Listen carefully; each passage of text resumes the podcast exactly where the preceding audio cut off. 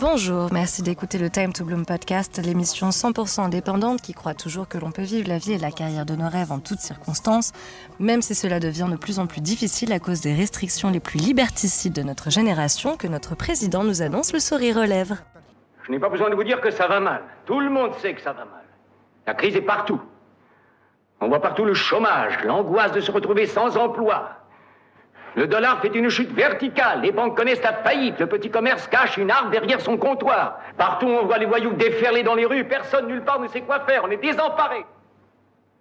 On sait maintenant que l'air qu'on respire est pollué, que notre nourriture est empoisonnée. Nous contemplons notre télévision pendant qu'un speaker nous annonce tranquillement qu'aujourd'hui il y a eu 15 meurtres et homicides et 63 agressions de femmes, comme si c'était absolument normal. Nous savons que ça va mal, pire que mal. Ça se déglingue. Nous savons bien que tout partout se déglingue. Alors forcément, on ne va plus dehors. On reste chez soi et en silence, le monde où nous vivons, il sera petit. C'est tout ce qu'on sait dire, c'est pitié qu'on nous laisse tranquille dans notre living room. Épargnez mon toaster et ma télé, mes pneus increvables et mes carcasses radiales. Et je dirai rien, mais qu'on me laisse tranquille. Eh bien, moi, je ne vous laisserai pas tranquille. Je veux que vous en ayez marre. Je suis Hermine Prunier, je suis désolée, mais moi non plus, je ne vous laisserai pas tranquille. Je veux aussi que vous en ayez marre mais pas euh, marre, marre, genre un peu marre, mais marre, marre, marre, complètement marre. Ces derniers temps, les gens qui en ont marre s'excusent d'en avoir marre, alors que c'est fucking normal d'en avoir marre, mais putain de marre de chez marre, enfin. Croyez-moi, c'est sûr, j'aimerais mieux vous parler d'autre chose.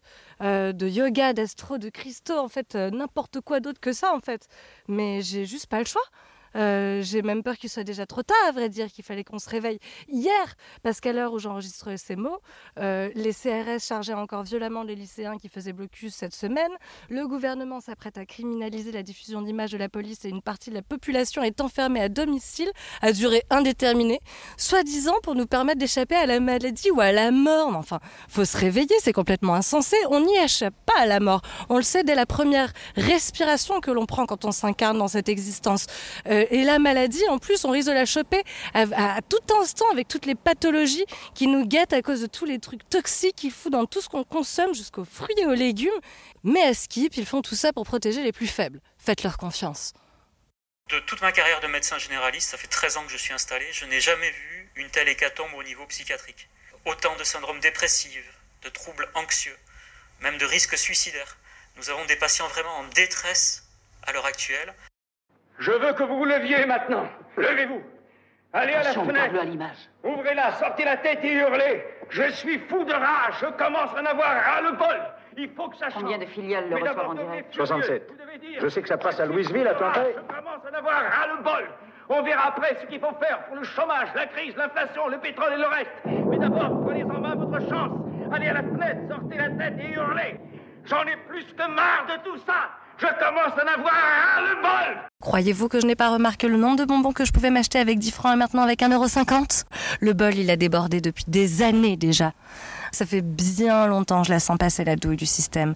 La douille si pernicieuse qu'elle s'est immiscée partout dans tous les secteurs et tous les domaines, si bien qu'elle s'affiche grossièrement dans le monde entier, où partout le double processus d'enrichissement des riches et d'appauvrissement des pauvres s'est mis en place depuis bien longtemps de façon aussi subtile qu'évidente, permettant en plus de pouvoir tenir pour responsable cette classe moyenne qui disparaît aussi vite que ne font la calotte glaciaire de sa déchéance.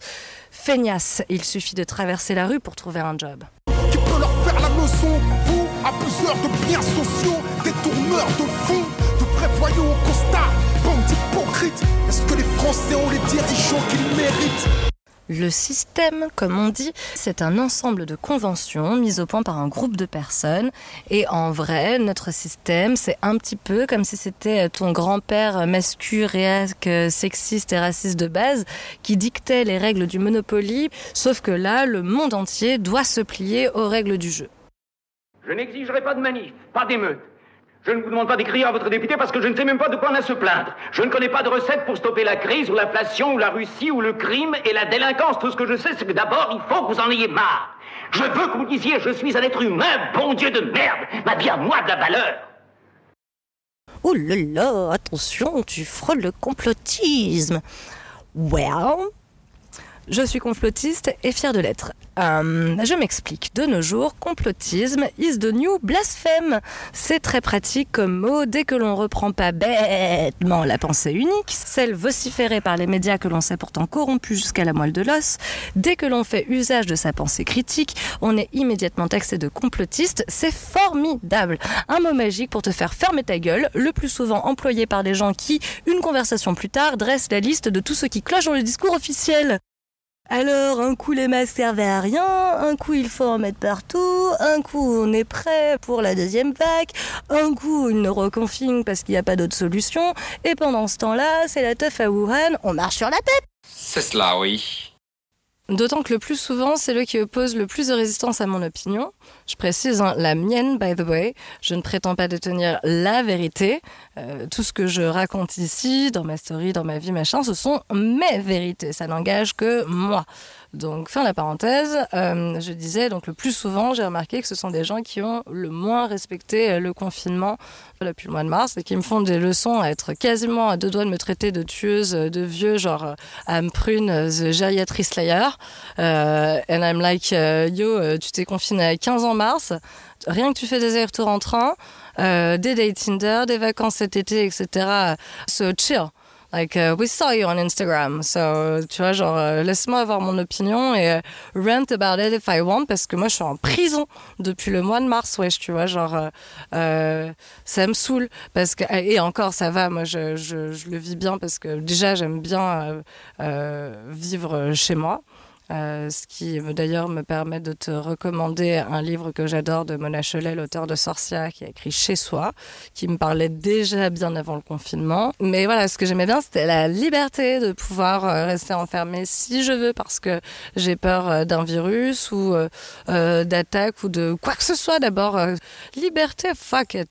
Heureusement, il reste quand même des personnes qui parviennent à avoir une conversation, un échange, even même to agree to disagree sometimes, tout en te respectant au miracle.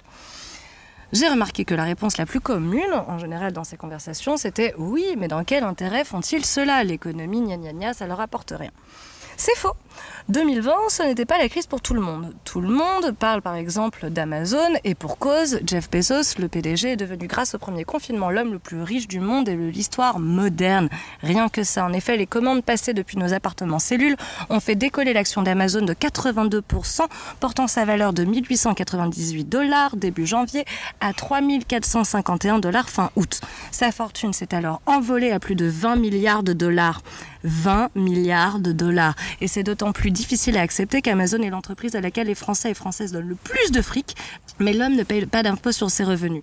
Son représentant essaye aujourd'hui de justifier que s'il a payé en 2019, mais du coup, euh, bah, ça suffit pas.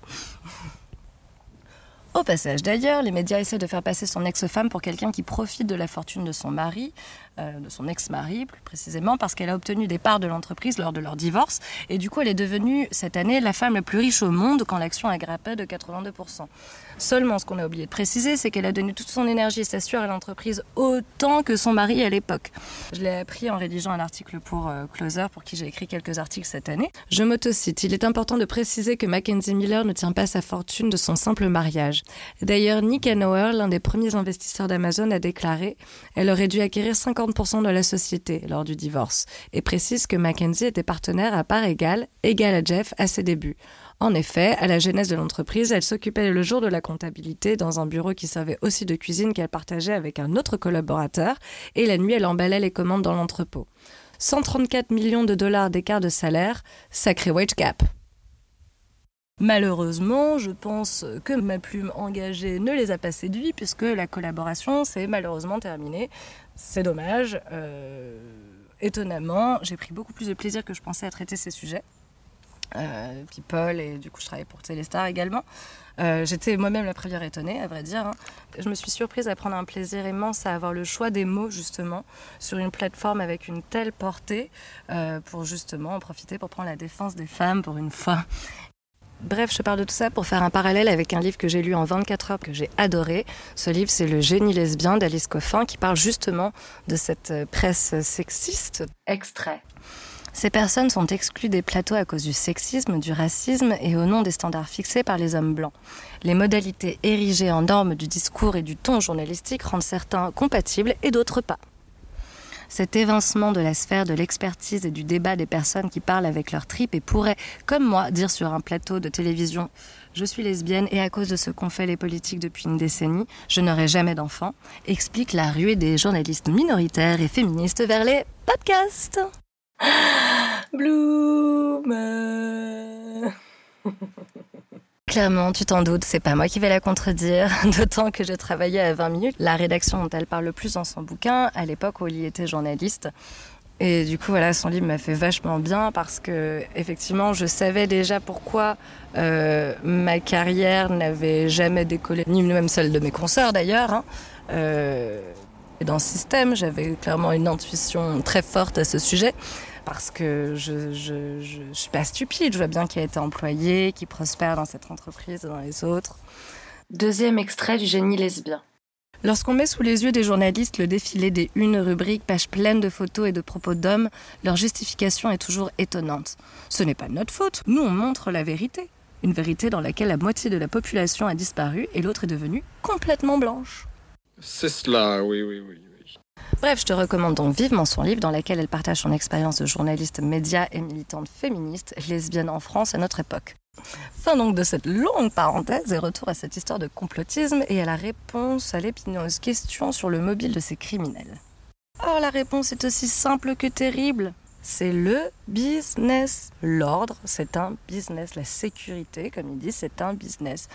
La guerre, comme nous l'a dit et répété le président lors de l'annonce du premier confinement, c'est un business. Et si tu en doutes, je te suggère de profiter du confinement, du reconfinement, pardon, pour découvrir ou redécouvrir Lord of War avec euh, Cage et Jared Leto. Mais aussi et surtout de regarder Z-Guest, un excellent documentaire qui date de 2007. Pour la petite histoire, j'ai personnellement visionné ce documentaire pour la première fois au lendemain des Paris Attacks par coïncidence, s'il en est, car je crois sincèrement que rien n'arrive par hasard dans cet univers. Et je savais honnêtement pas de quoi il s'agissait quand j'ai cliqué dessus. J'avais juste envie de me changer les idées. Et j'ai vu cette euh, photo de la planète Terre sur Netflix et je pensais lancer un documentaire sur le cosmos. C'était pas du tout ça. Et pour la distraction sur l'actu, c'était complètement raté. Mais le doc m'a ouvert les trois yeux et en grand. Extrait un mal existe et menace tous les hommes, femmes et enfants de notre grande nation. Nous devons prendre les mesures afin d'assurer notre sécurité intérieure et protéger notre mère patrie. George W. Bush Emmanuel Macron Non, Adolf Hitler, quand il présente la Gestapo au peuple. Alors je te l'accorde, ce n'est pas facile du tout à avaler. Et justement, au contraire, c'est ça que j'ai envie de dire, c'est en fait beaucoup plus effrayant de croire que celles qui sont supposées être à notre service, nous défendre, nous protéger, sont en réalité capables de manigancer le pire à notre détriment pourvu que ça serve leur intérêt. Voici Aaron Russell, un cinéaste et ancien homme politique. À sa gauche, Nicholas Rockefeller, membre de l'infâme dynastie des banquiers. Désolé pour le doublage atroce, mais je vous ai pas trouvé mieux comme VF et d'homme d'affaires du même nom. Après avoir maintenu une amitié avec Nicholas Rockefeller, Aaron finira par mettre un terme à cette relation, choqué par ce qu'il venait d'apprendre à propos des Rockefeller et de leurs ambitions. J'ai reçu un appel de Terry, une femme que je connaissais, et elle m'a dit Ça vous dirait de rencontrer un Rockefeller? J'ai répondu oui, volontiers. Puis nous sommes devenus amis. il a commencé à me faire toutes sortes de révélations. Il m'a dit un soir Aaron, il va y avoir un événement. Et à partir de cet événement, tu verras, nous nous rendrons en Afghanistan pour y faire passer des pipelines à travers la mer Caspienne. Nous irons en Irak pour prendre le pétrole et établir une base militaire au Moyen-Orient. Ensuite, nous irons au Venezuela pour nous débarrasser de Chavez. Les deux premiers objectifs ont été atteints. Pour Chavez, ils n'ont pas encore réussi.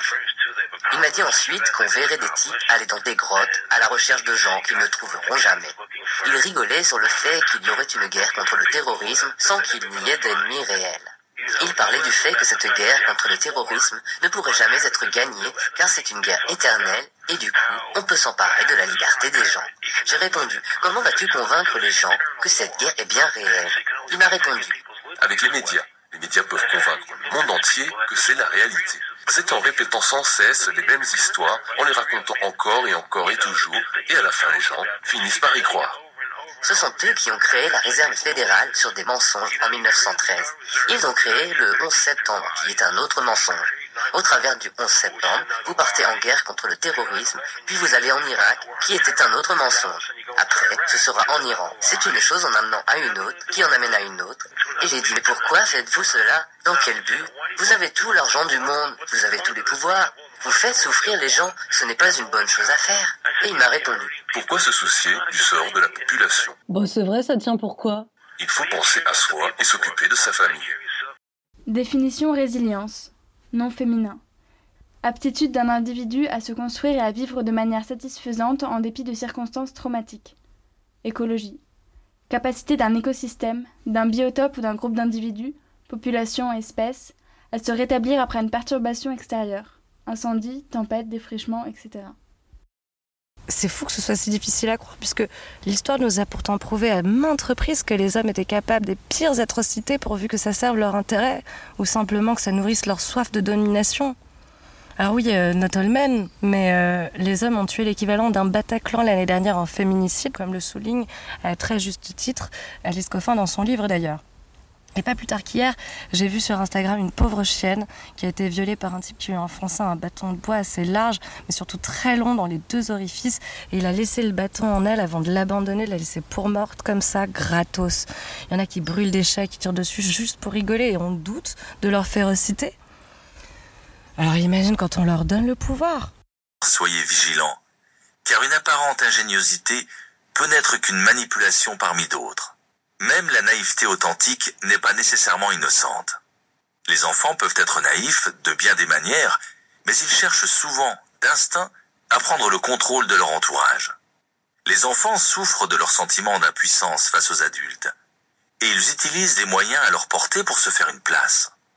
Les vrais innocents ont comme tout le monde besoin de pouvoir, et ils sont souvent d'une efficacité d'autant plus redoutable à ce jeu que leur stratégie n'est pas calculée. Ceux qui font étalage d'innocence sont parfois les moins innocents de tous. On reconnaît ceux qui se prétendent au-dessus de la mêlée à leur façon d'afficher leur vertu, leur piété, leur sens profond de la justice. Et ces gens-là ne font que jeter de la poudre aux yeux. Ils cachent leurs ambitions sous les oripeaux d'une prétendue supériorité morale. Si vous les observez attentivement, vous constaterez que ce sont souvent les plus habiles à la manipulation indirecte. D'ailleurs, ils poussent de hauts cris lorsque les tactiques qu'ils utilisent quotidiennement sont dévoilées au grand jour. Le dernier extrait était tiré du livre Power de Richard Green. Et puis, il suffit simplement de se replonger un peu dans l'histoire, enfin du moins celle qu'on nous a contée à l'école. Hein. Euh, et on sait que quand il y a bondieusserie macabre sur toile de fond de misère sociale morbide, ce que ça donne. Spoiler alert. La guerre. Et l'histoire nous a également montré comment ces deux conditions sont intentionnellement réunies pour démarrer et faire perdurer une guerre qui rapporte un pognon de dingue à ceux qui ne la subissent pas. En 1914, une guerre en Europe éclate entre l'Angleterre et l'Allemagne. Le peuple américain ne voulait aucunement être mêlé à cette guerre. À son tour, le président Woodrow Wilson déclara publiquement la neutralité. Cependant, en coulisses, l'administration américaine cherchait un prétexte pour en faire partie. Dans un autre commentaire du secrétaire d'État William Jennings, les grands intérêts bancaires étaient profondément intéressés par la guerre mondiale parce qu'elle ouvrait de grandes opportunités pour faire d'énormes profits. Il est important de comprendre que la meilleure chose qui puisse arriver pour les affaires des banquiers internationaux, c'est une guerre, car elle contraint le pays à emprunter encore plus d'argent auprès de la Banque de la Réserve fédérale avec intérêt. Le haut conseiller et mentor de Woodrow Wilson était le colonel Edward House. C'est un homme qui avait des relations privilégiées avec les banquiers internationaux souhaitant rentrer dans la guerre. Dans une conversation documentée entre le colonel House, conseiller de Wilson, et Sir Edward Grey, le ministre des Affaires étrangères d'Angleterre, sur comment agir pour faire entrer l'Amérique dans la guerre. Gray demanda Que feraient les Américains si les Allemands faisaient couler un paquebot avec des passagers américains à son bord?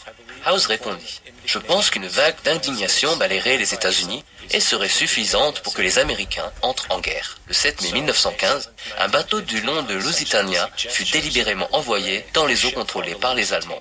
Comme prévu, un sous-marin allemand torpilla le bateau, faisant 1200 morts. L'ambassade allemande avait donné des avertissements dans le New York Times, disant aux gens que s'ils montaient à bord du Lusitania, ce serait à leurs risques et périls car ce bateau naviguant d'Amérique en Angleterre traverserait une zone de guerre où il risquait d'être détruit. Par conséquent, et comme prévu, le naufrage du Lusitania provoqua une vague de colère parmi la population américaine, faisant entrer l'Amérique dans le conflit peu après. La Première Guerre mondiale coûta la vie de 323 000 Américains. J.D. Rockefeller fit 200 millions de dollars de profit, soit 1,9 milliard de dollars d'aujourd'hui. Donc ça, c'était aussi un extrait du documentaire Zeitgeist. Et pour te resituer à nouveau, j'ai découvert ce documentaire à cette époque. Édition spéciale. Fusillade dans le centre de Paris. Plusieurs explosions ont été entendues. C'était donc le 13 novembre et deux jours plus tard, la télévision étrangère annonçait la France et les États-Unis lançant leurs implacables frappes aériennes en Syrie, visant la capitale autoproclamée d'ISIS. La guerre contre ISIS était au sommet des priorités du président Obama alors qu'il rencontrait les dirigeants les plus puissants du monde ce week-end, dont Vladimir Poutine. Depuis ce documentaire, je ne crois plus à la fable des terroristes, ni à celle des Black Blocs, et pas plus à celle du pangolin, je te le dis tout net. Donc voilà, même si mon opinion n'est pas populaire, euh, perso, je veux juste plus me voiler la face. Euh, déjà que je suis obligée de me la masquer dans la street, alors, pas convaincu Devine qui recrute actuellement à l'heure où toutes les entreprises sont obligées de faire des plans de licenciement sans précédent Le secteur de la défense. Plus de 16 000 postes créés dans l'armée avec de la PLV dans le métro pour recruter des gardiens de prison aussi, sans compter le budget faramineux alloué à la police plutôt qu'au personnel médical. Trois petits points. Personnel médical d'ailleurs que la police gazait et tabassait au calme encore cet été à la sortie du confinement, quand elle manifestait pour réclamer des moyens.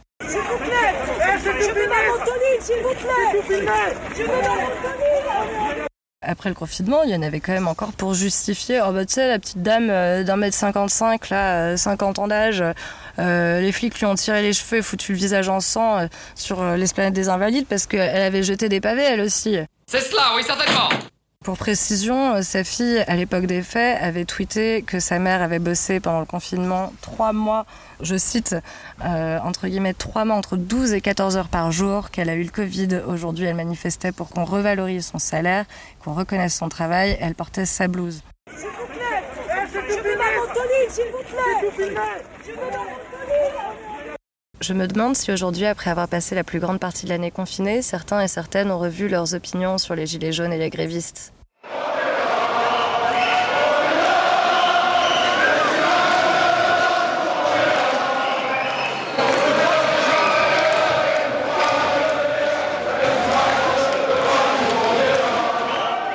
Parce que j'ai eu beaucoup de conversations très désagréables à ce sujet et subi beaucoup de backlash pour avoir affiché mon soutien pour ce mouvement profondément pacifique qui dérangeait les riverains le samedi.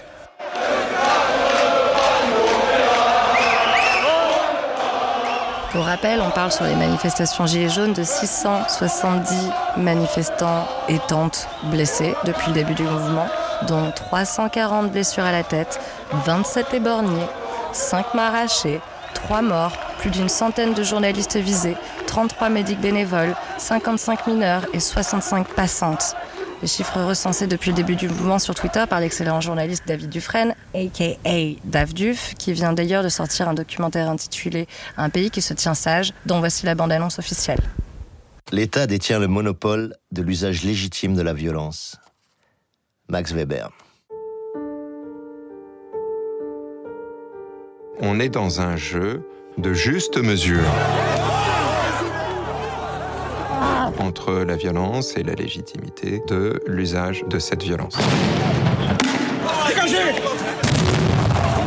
Où sont ces valeurs partagées aujourd'hui quand euh, cette économie n'obéit plus à des principes d'humanité élémentaires? Eh bien, nous ne sommes pas dans le même camp, madame.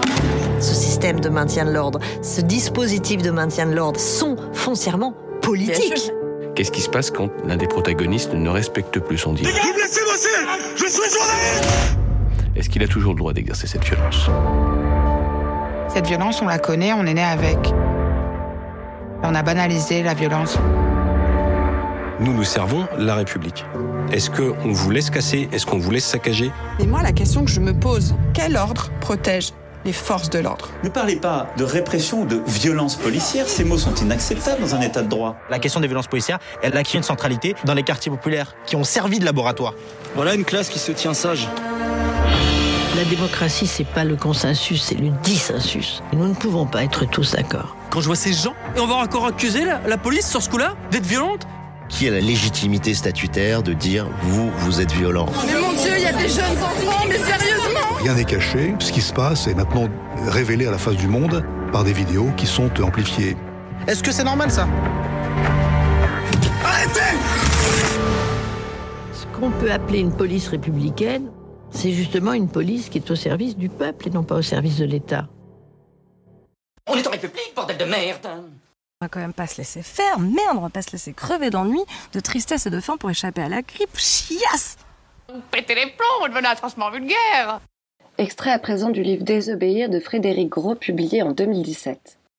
Ce monde avec ses inégalités abyssales, l'effondrement de ses assises naturelles, sa course en avant suicidaire, ce monde que nous laissons comme un legs nauséabond aux générations futures, c'est le nôtre.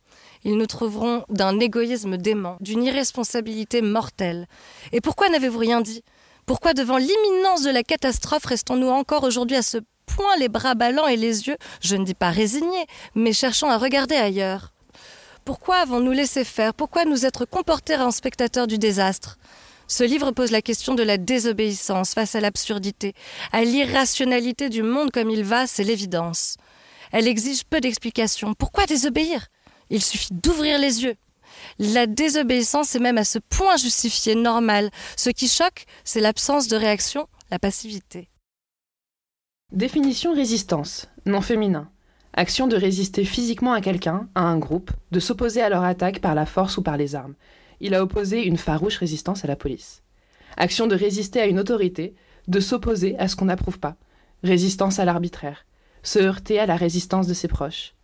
Capacité de quelqu'un à résister aux épreuves physiques ou morales, d'un être vivant à résister à des conditions de vie extrêmes. Re-extrait de Désobéir. Dès qu'on parle de résistance à l'occupant nazi, on pense spontanément à l'héroïsme de Maquisard Arpé, faisant sauter des trains ou des ponts, attaquant par surprise des bataillons allemands isolés. Ces actions d'éclat nourrissent l'imaginaire de la résistance. Tout le travail de Jacques Sémélin consiste dans son livre à souligner l'importance et même l'efficacité de formes de résistance moins visibles, plus sournoises, comme le boycottage, le travail au ralenti, démission quand on est fonctionnaire, négligence calculée. Entre la collaboration franche et la résistance armée, une troisième voie existe, une conduite intermédiaire, une accommodation certes à la situation de soumission, mais une accommodation revêche. L'obéissance devient rétive, désengagée.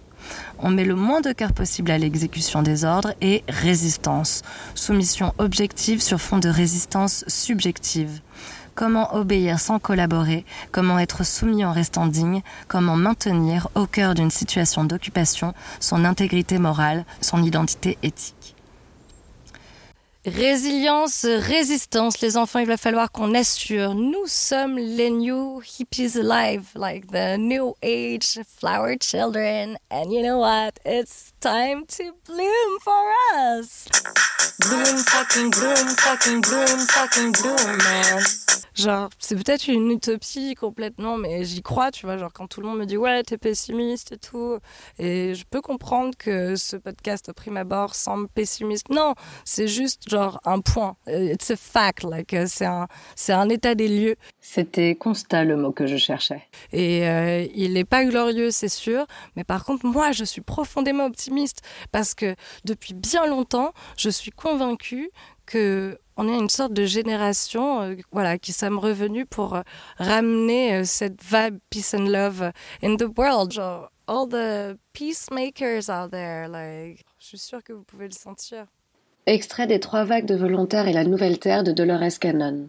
Ceux qui sont ici à présent ont besoin de se rappeler le rôle important qu'ils jouent dans la matière avant que les changements ne se produisent ou avant que les changements de la fin n'arrivent. Au cœur de ce processus, ceux qui sont là pour ça devront apporter leur aide, se mettre en rang en quelque sorte, comme si c'était des soldats.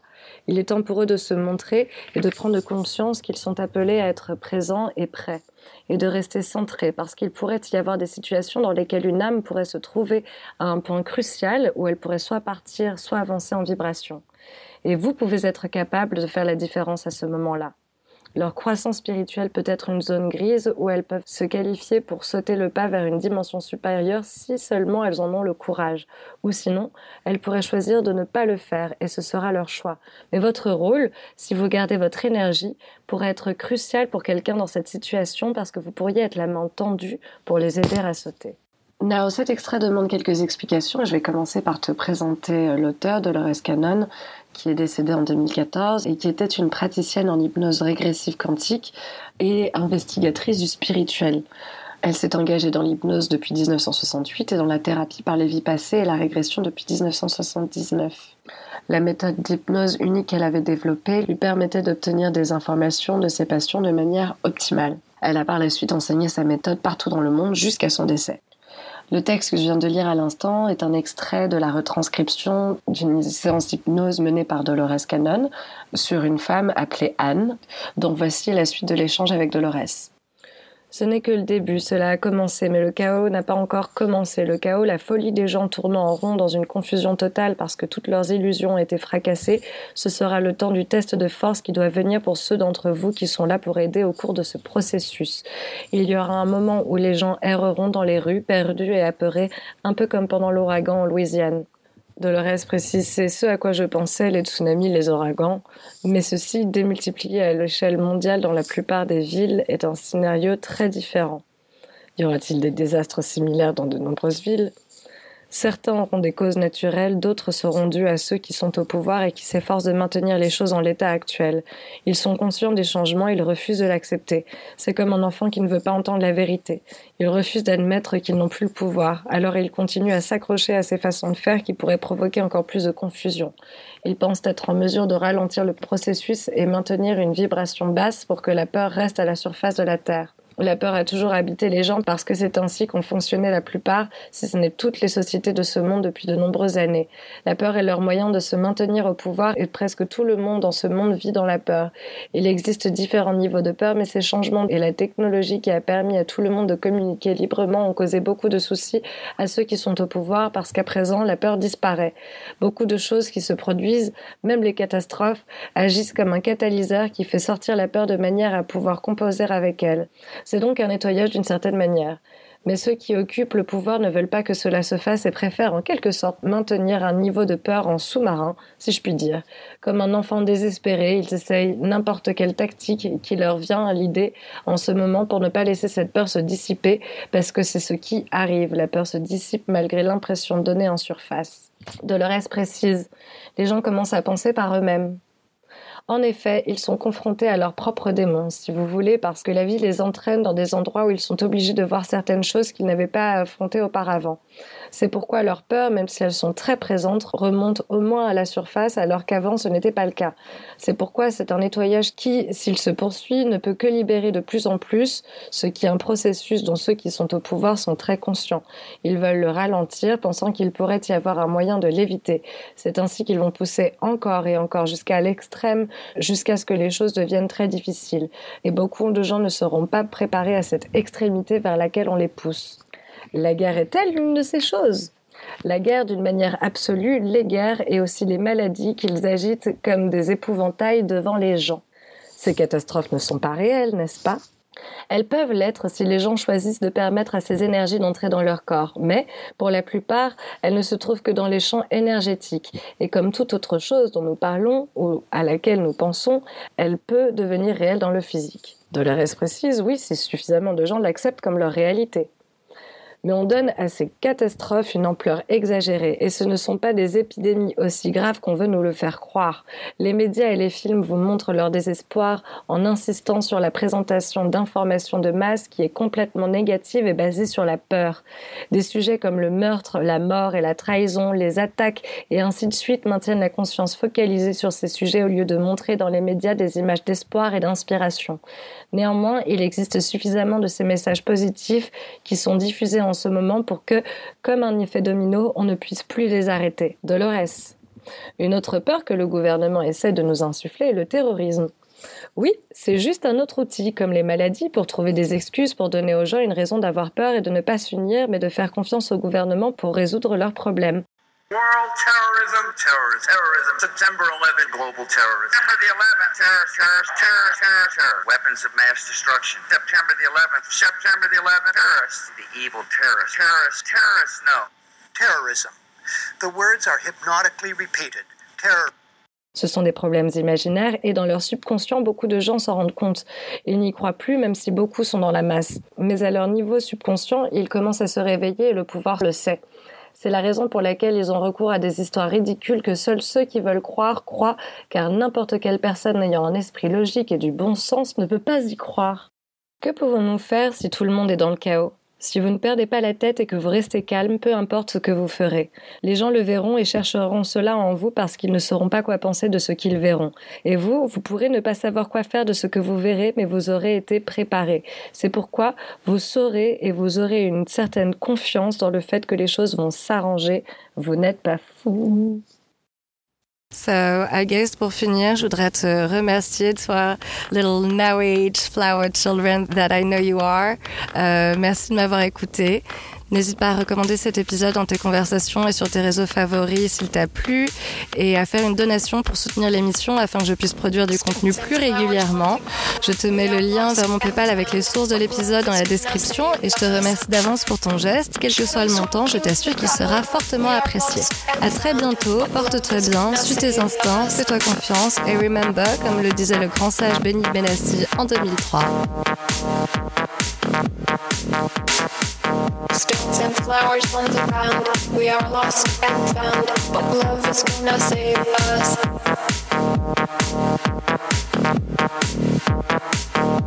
But love is gonna save us.